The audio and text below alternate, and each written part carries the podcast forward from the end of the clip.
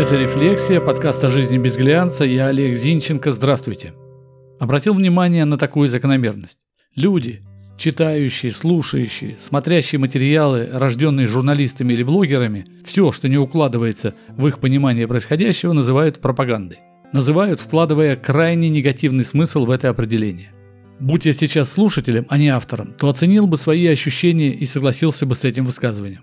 Потому что все так и есть.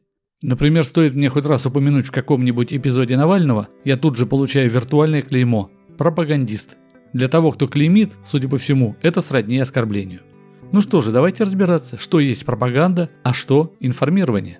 То, чем я занимаюсь, называется публицистика. Обращусь к словарю Сергея Ивановича Ожегова, потому что он уроженец Тверской губернии, где я и проживаю.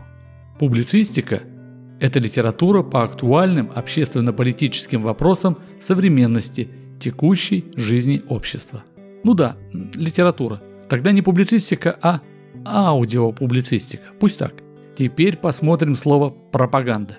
Это по словарю распространение в обществе и разъяснение каких-нибудь воззрений, идей, знаний, учения. Агитация. Для многих ключевое слово здесь агитация. Я так понимаю, люди, читающие разные сайты и паблики, слушающие подкасты и радиопередачи, смотрящие видео в сети или по ТВ, идут туда в основной массе за информацией. Информация. Сообщение, осведомляющее о положении дел, о состоянии чего-нибудь. Итак, теория понятна. А как на практике, без всяких там научных штучек, отличить информацию от пропаганды? Руководствуясь профессиональным опытом, я определяю пропаганду по наличию следующих факторов. Текст эмоционально окрашен. Сразу понятно, какое настроение намерен донести автор до читателя, слушателя, зрителя. Понятно отношение автора к событию. Пример. Эксперт полагает, что резкое изменение положения дел на фронте в начале августа связано с достижением закулисных договоренностей между правительством США и главным спонсором Талибана, запрещено в России, Пакистаном. Фактически, в обмен на сохранение американского влияния страна была передана под протекторат Исламабада в лице правления талибов. Безапелляционные заявления. Например, теплоэлектростанция в портовом городе Банияс в Сирии не может обновить свое оборудование и вынуждена работать наполовину мощностей из-за западных санкций в отношении Сирийской Арабской Республики. Одна точка зрения, может быть и несколько, но солидарных друг с другом. При обвинении, упреках кого-либо отсутствует его комментарий, либо объяснение, почему нет комментария.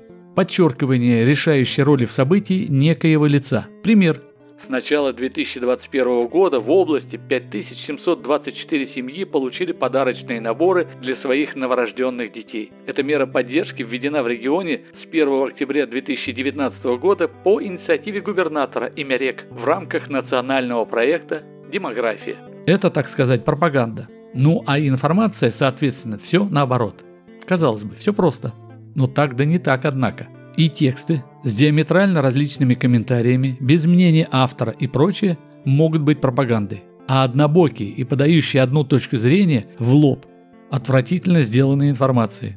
Потому что главная особенность пропаганды, агитации – побудить читателя, слушателя, зрителя к действиям или бездействиям.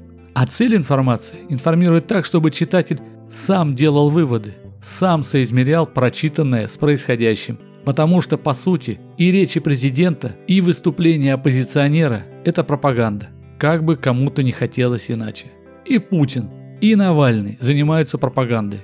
Путин пропагандирует свои взгляды на те или иные события, на страну, которая управляет, на мир, в котором он существует. Навальный двигает свои интересы.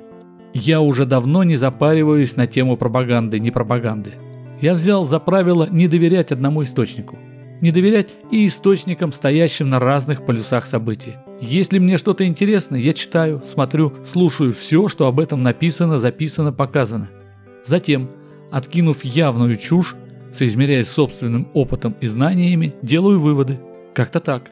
Поэтому если кто-то считает, что я занимаюсь пропагандой, он прав. Потому что публицистика – это пропаганда моей личной точки зрения. Если он не считает это пропагандой, он тоже прав.